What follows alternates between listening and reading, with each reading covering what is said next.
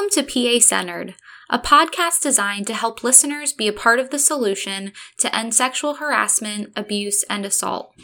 Each episode, we will take on a topic or current event to help spark conversation and break down barriers to building communities free from sexual violence.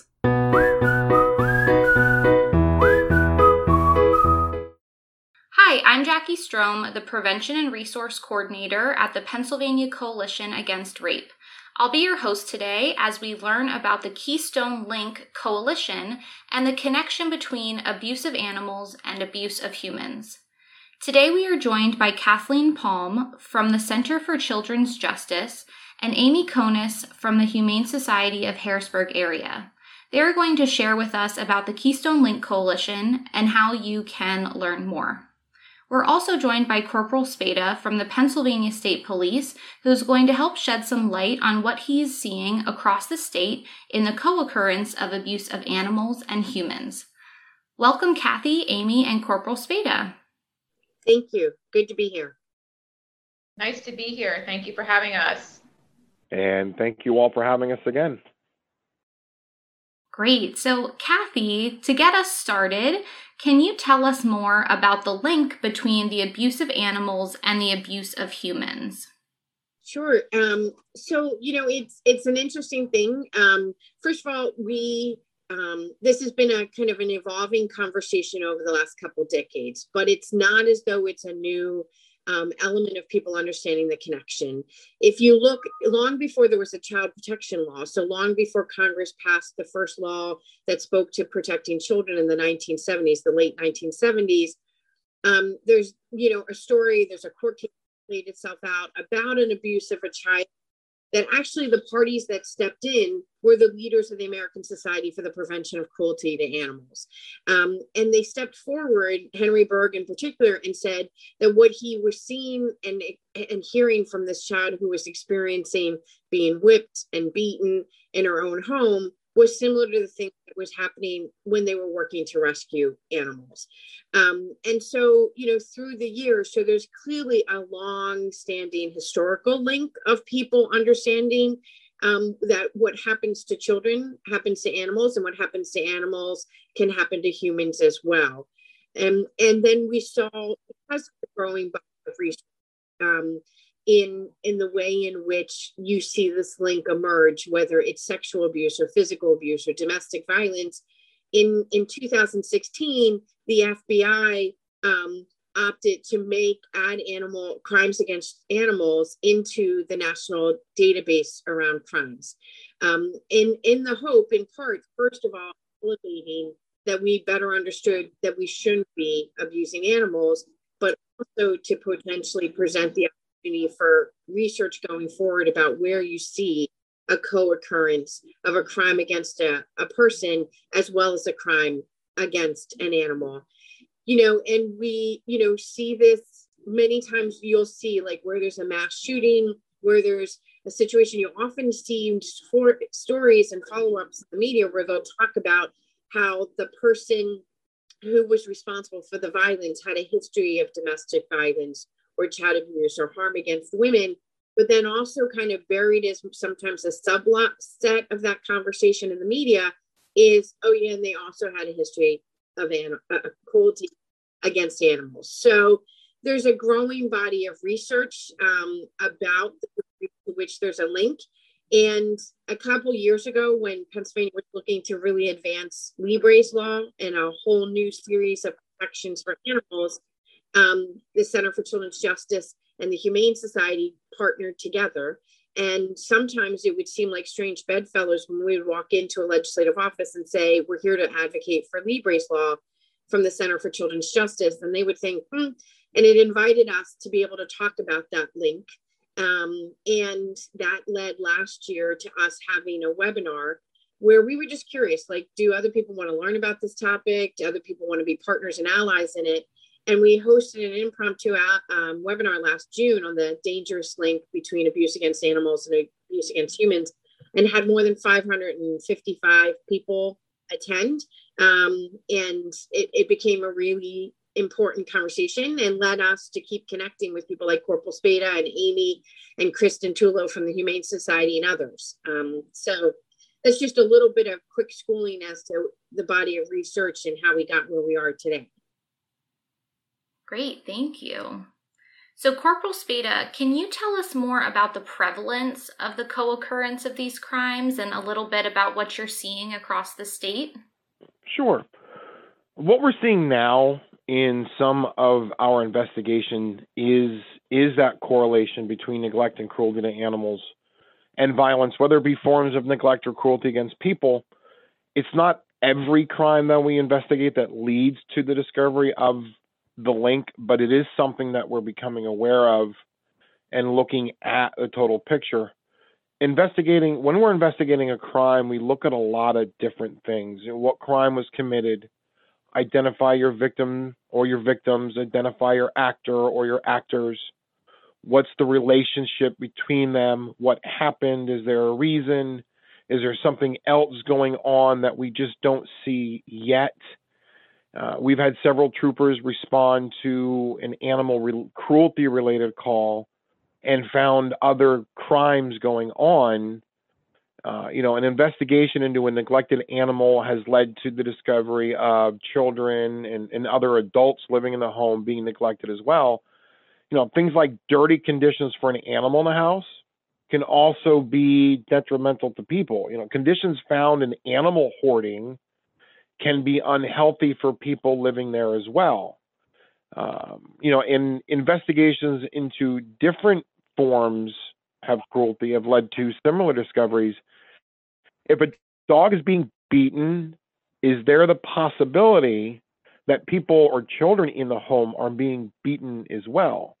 You know, we've had several investigations where we respond to an animal being injured or somebody sees an animal being beaten and then through a thorough investigation, you find out that a spouse or a significant other or even a child uh, is being beaten as well. You know, we've had a call about small children wandering close to a road, and that call turned into a large scale animal cruelty investigation.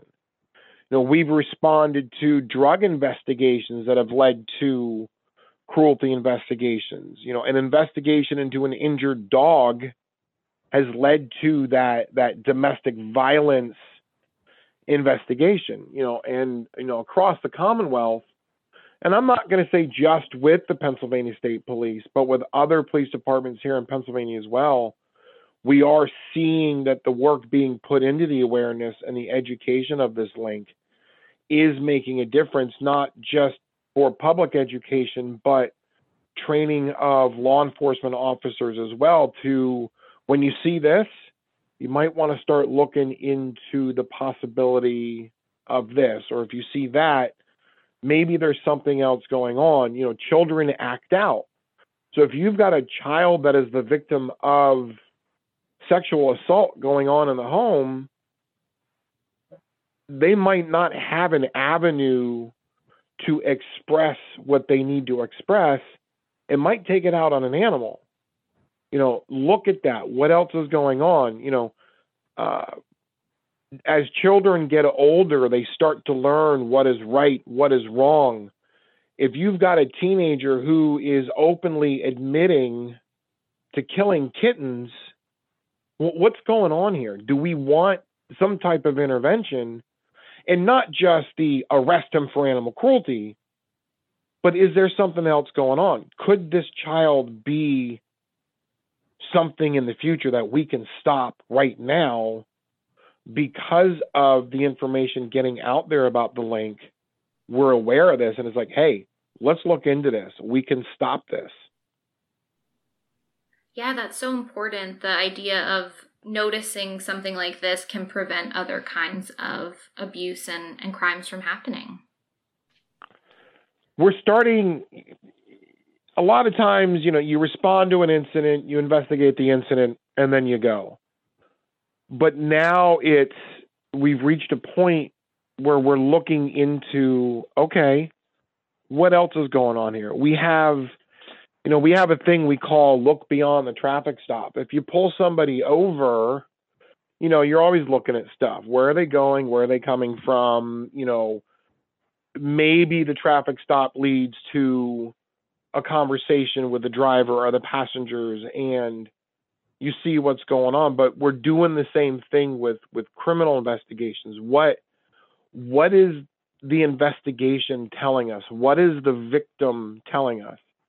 What else do we see going on? I mean we've all had pets and children at the same time and i can honestly say that my pets were a lot easier to take care of than my children. And if I'm not taking care of my pets the right way, am I providing the care for my children?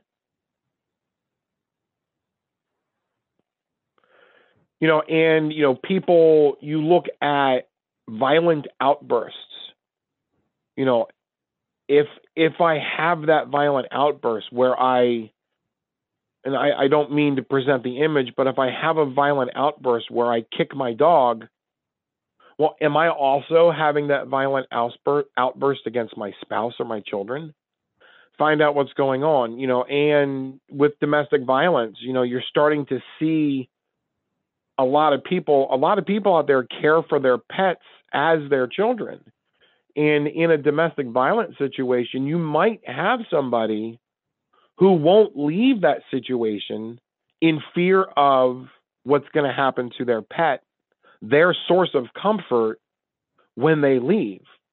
So it's nice to see that this type of topic is starting to open other people's eyes. You're going to see domestic violence shelters start to look into, you know what, let's start taking some of these animals with them.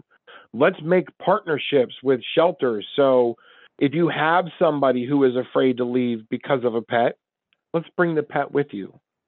You know, or you might have, and I brought it up before, uh, a, a child in the house being sexually assaulted. Well, buying that child a pet can be a form of control. You know, you don't tell anybody what I'm doing to you because if you do, I'm going to do something to your puppy or I'm going to do something to your kitty. So a child's not gonna say anything. So, you know, when we are investigating this, you know, look look beyond the the regular investigation and we are seeing that happen. Now, obviously, I can't say a whole lot about a lot of the investigations we have going on because they are open, but we have seen a good number of these turn into that that link. Yeah, I'm so glad you shared all of that with us and it it really paints a picture of what's going on and why it sounds like we need to be educating more folks about the link. And so Amy, could you tell us a bit about the goals of the Keystone Link Coalition and a little bit more about how you all got started? Absolutely, absolutely. Well, I'll start kind of with our mission which is to work together to break the cycle of abuse against people and animals in Pennsylvania. And as um, as Kathy kind of touched on, this just kind of formed very organically. I think we were all operating in our own spaces, knowing about the link, knowing there needs to be more awareness, knowing about how it affects us individually. Um, but the idea of coming together just hadn't happened. There is a national link coalition, but we hadn't had anything form in, in Pennsylvania. So we all kind of organically came to the same table. And what's what's nice about our organization, um, our coalition rather, is we're all from so many different backgrounds. We we have folks that are working in um, the children's justice space.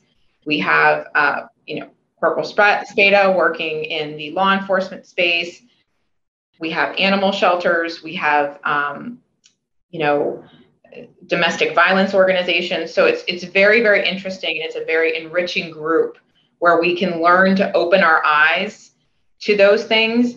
For for me, working in the animal welfare space, having all these other folks sharing how to keep my eyes open to look for other forms of abuse going on in a home while I'm there investigating animal crimes is just completely invaluable. So it's such a good, good collaboration that I think really is going to help us get to that mission of, of breaking the cycle. And we're, we're kind of trying to take a, a three prong approach. Um, in addition to education and, uh, of each other, we're also looking at providing information and resources to aid in breaking the cycle through education and training that we're going to eventually develop and offer independently as an organization to other folks. We're also working on doing some engagement and outreach so we can make sure more Pennsylvanians are aware of the link between animal abuse and human abuse. And then we're also working on advocacy so we can work on promoting, preventing, um, preventing, you know, abuse, intervening, and breaking the cycle. And that's going to be done through getting behind some legislation. Again, as Kathy already pointed out, you know, kind of coming behind those legislation, legislative initiatives that out of the gate, like Libre's law, might not have been one that the Center for Children's Justice would have come to the table or taken a position on.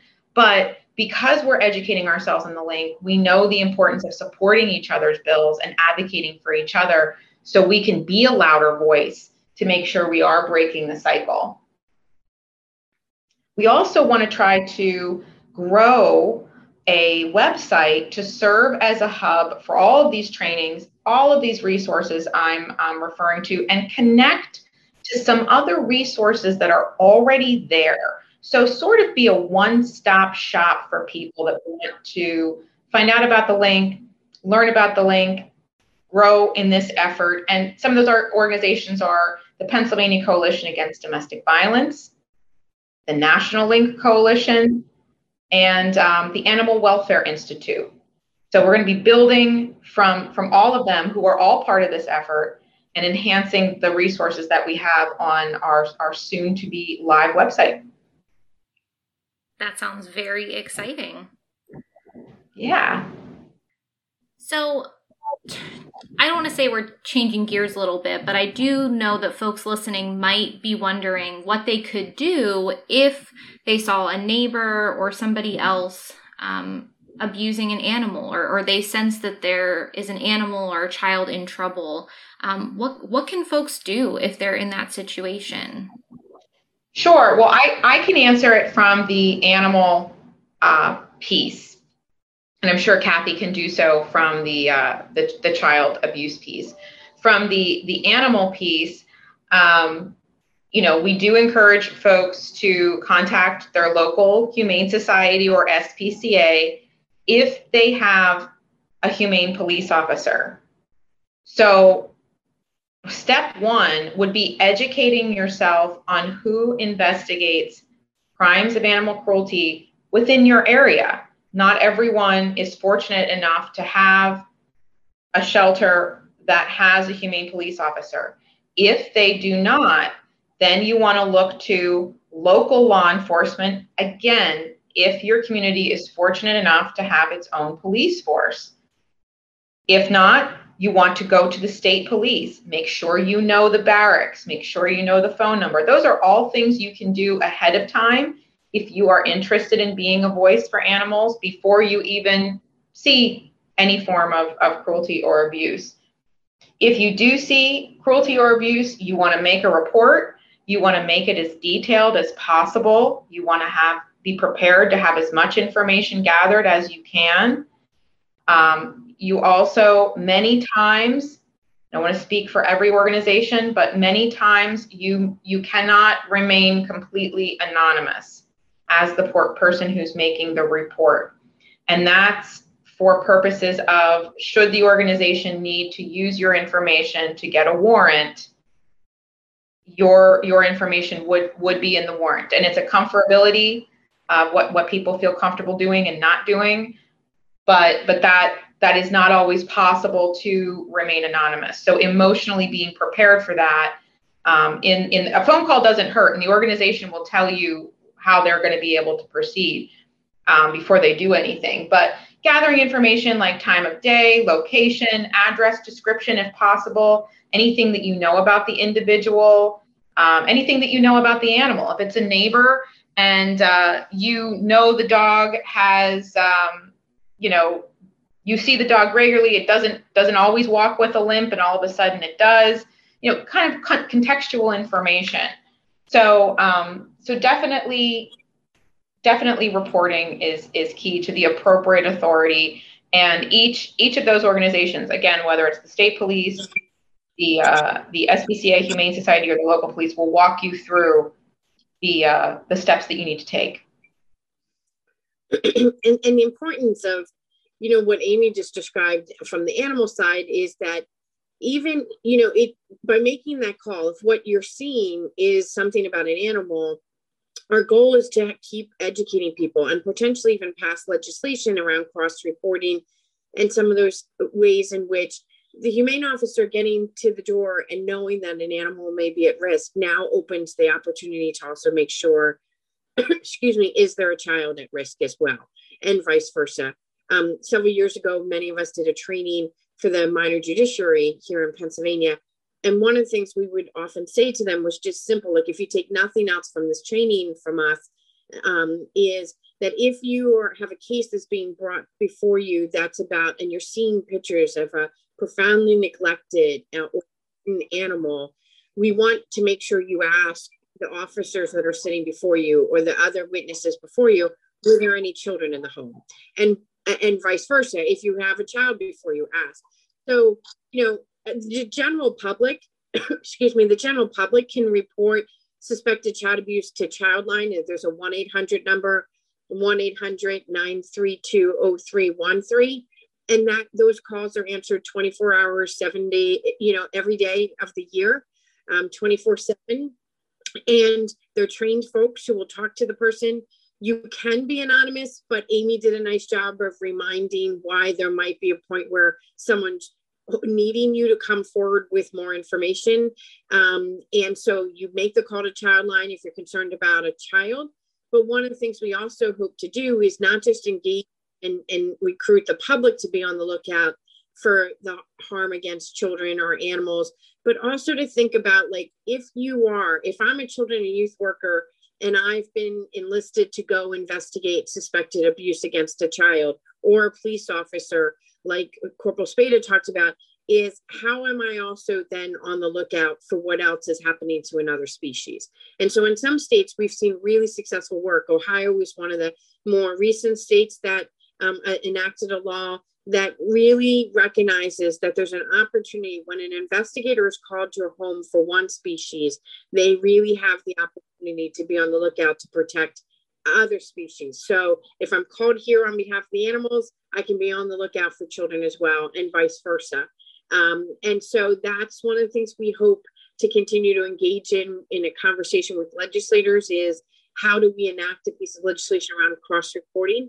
Um, how do we cross reference that? That's not just about immediately protecting um, folks and children and animals, but it also then gives us a tool for research going forward how often do we see those kind of cross reporting? How often do we see the co occurrence of one um, type of neglect or abuse against an, an, animal at the same time we were seeing something against uh, a human? So, so there really are ways, but if you, to Amy's point, if you see an animal and if you see a child, we'd say 1 800 932 0313.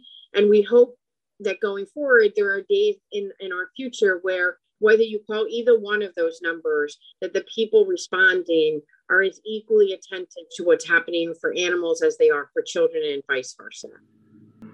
That would be great. And I know that's one of the goals that you all are working towards as a coalition.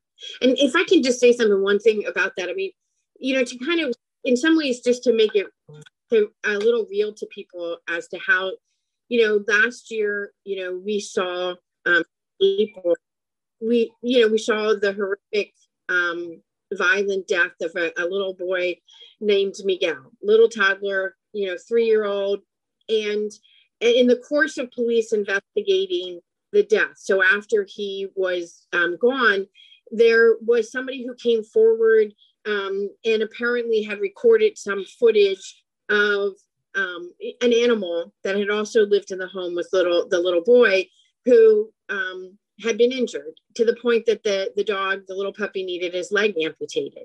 And you know, Kristen Tullo from the Humane Society and I, from that from April on last year and till today, would lament and talk to folks and say, like, imagine if somebody had called or spoken up or stepped up when they heard what was happening to that to that little puppy. They might not have been able to reverse the course in, for that little puppy. The damage might have already been done, but what might have been the intervention that could have saved the life of Miguel? Um, and so I think it's really important. We see increasingly, we see reality checks like that. We see real life circumstances of what's happening for women and children um, and older persons. That if we, if somebody would speak up, sometimes see what's happening for an animal. Uh, they may actually not just be protecting the animal, but they may be preventing further violence and, and future violence against humans. So I just really encourage people to see it in this general conversation. We've talked about researches and coalitions and what you can do, but really there's a face to attach to it. And for us, we, in the last year, we've really tried to remember Miguel whenever we have these conversations. Thanks for sharing that story, Kathy. Um, I also want to go back to thinking about um, what Corporal Spada brought up before about that there are some people who might be trying to leave abusive situations but have pets and aren't sure what their options are. Um, and so I'm wondering if maybe Amy could start and then if there's more that others like would like to add, but I'd, I'd love to hear about what are some of the options for someone who's trying to escape abuse, but they might have a pet or a farm animal and they're just not sure what their options are. Sure. I mean, that's a that's a very very scary, very real barrier for a lot of folks to get out and get the help that they need for themselves and and their children. So um, again, kind of stepping back, we have partnered with a number of organizations, and one of them, AWI, also known as the Animal Welfare Institute, has this great resource um, that they've put together, and it's called the Safe Haven Mapping Project. And you can go to Safe Havens, S A F E H A V E N S, for pets.org. Type that in and you put in your zip code, and it will give you safe havens within um, a certain mileage radius. And you can set that preference as well. And it will describe to you um, shelters, animal shelters, and domestic violence shelters that are partnering with other animal organizations that will help um, an individual that has pets place the pets while they are in a temporary situation. So it's a it's a great great program. We do that here at the Humane Society of Harrisburg area. Um, it's uh, it's very fulfilling to be able to do that. You know, you just you really hate to see people have to feel like they have to give up a pet on top of everything else they're going through. And it, it's just a nice way to give back to the community when you're able to provide housing for those folks. So again, safe havens for pets.org, great, great resource for this. That's so wonderful. I'm I'm so glad that resources like that exist. Is there anything else that anyone wants to add to this conversation or anything you think would be important for folks doing this work or the general public to know? I think patience uh, is is is a must here. Understand that when you do call in a crime or what you think is a crime, just because you don't see anything going on doesn't mean that there isn't an investigation. Sometimes these things can take a while. And if we need more information, we will make sure to contact you. Um, when you are, and, and to agree with what Amy said about calling and reporting, be detailed. What was going on? What did you see? What did you hear? Sometimes even what did you smell? uh, take some notes. Obviously, do not break any laws when you're gathering your information because you can't you cannot trespass on somebody's property to get a closer look at an animal. Don't do any of that. But from a legal standpoint, tell us what you see, tell us what you hear. And have the patience also to understand that sometimes what you call in might not be something that we can actually prosecute. um, there are people out there that do not take care of their animals the way we want them to, and there's there's things that we can't do criminally, but there are things that we can do on an education side of things, and not just the animal side. Look at how your neighbors are treating each other as well. Well, and this is Kathy. I think the one of the things just to pick up, it's actually funny because two themes from what Corporal Spada said is patience. When we're talking about educating the public, when we're talking about potentially passing legislation, there's nothing you're going to need more fundamental than patience and perseverance. Um, you know, and also to Corporal Spada's point about um, it may not always be a crime.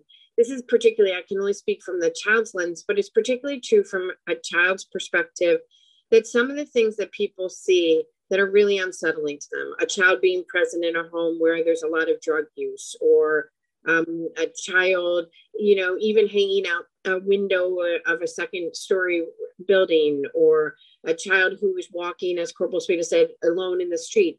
They are all clearly situations that concern us have us on alert but don't necessarily ultimately meet the statutory definition of child abuse or crime against a children a child but but the good news is that someone calling invites the opportunity for intervention. It invites the opportunity for someone to say, so what's going on here? Does someone need childcare? Um, do you need help securing screens for that second floor window? So I think that's one of the things we it's really important for us to remember is that we have to be on the lookout and we want to safeguard children and other humans from crimes against them. But particularly as it relates to children, oftentimes the call you make helps to bring about interventions that are therapeutic and, and helpful for that child to stay safe and to stay safe in their own family and their own community. Um, so, so don't always be so concerned if what you've called in doesn't fit the, the book of this is a crime, because there's still likely some level of intervention and support that's happening for that child and their family, or at least that's what we're all working toward. Well, and I think I think that's a great point, Kathy, because you know, we approach animal crimes the same way. It's a lot about education. And, and we as, as folks that work in a shelter, you know, look, we don't want the animal in the shelter. We do want to educate, improve the conditions in the home, and allow the animal to remain in the home if possible. But what I, I think is interesting about what Kathy and Corporal Spada were just talking about is if we go all the way back to the idea of folks maybe being hesitant about calling in to report these things because you know every the famous phrase is well i don't want to get involved. I don't want to get anybody in trouble. I don't want to get eh, we have three organizations here all saying the same thing that we approach it with education first. Education improving conditions for everybody in the home first. That's what we want to do we don't we don't want to cite people. We don't want to get people in trouble. And we certainly want to be able to reach out to folks before it reaches the level of a crime. So if you're hesitant about calling in to report this because you think really bad things are going to happen to your neighbors now and oh my goodness you don't want to get them in trouble and then they're going to lose their job and then they're going to you know all these bad things are happening that's not what this is about this is truly about, you know, intervening at, at a at the right level, which might not be the point in which this has become a crime. So, you know, I think that's another another part of this conversation that's super helpful for for people to understand. Particularly at a time that we're moving towards a real awakening and understanding about racial equity and justice and economic um, justice as well, because you know a lot we do know that right now at least again as we speak to children there's a disproportionality of children of black and brown skin who are reported to systems. And so some people are really hesitant right now to think about making that call because they don't want a punitive response. They don't want you know somebody locked up. They don't want a child taken away from a family. So you know i can't underscore it enough just to keep piggybacking on on what we've said in the last couple minutes is you know don't think of a call as absolutely positively about like tattling on someone, about getting someone in trouble. Think about it as a possibility of a lifeline and an opportunity for services and supports, whether it be a child, whether it be a woman, whether it be that puppy, you know, or some other animal. Just think about it as helpfully connecting them to services and supports. Thank you all so much. Um, Amy, I would love for you to just share with folks how they can learn more about the Keystone Link Coalition before we wrap up. Absolutely. Well, our organization um, will be. Uh, we're working on this on this website that's going to be live here momentarily, and that is keystonelink.org. We're so excited about it. We have a lot of information up there, information on the folks that are involved, and information on the organizations that are making this all possible. Wonderful. Well, thank you all so much for joining us to talk about the connection between the abuse of animals and the abuse of humans. It was great, great chatting with all of you today. Thanks, Jackie. Thank you. Thank you. All right, that's all the time we have today. Thank you all for listening to this episode of PA Centered. You can learn more about the Keystone Link Coalition and all of the resources mentioned today by visiting the episode description.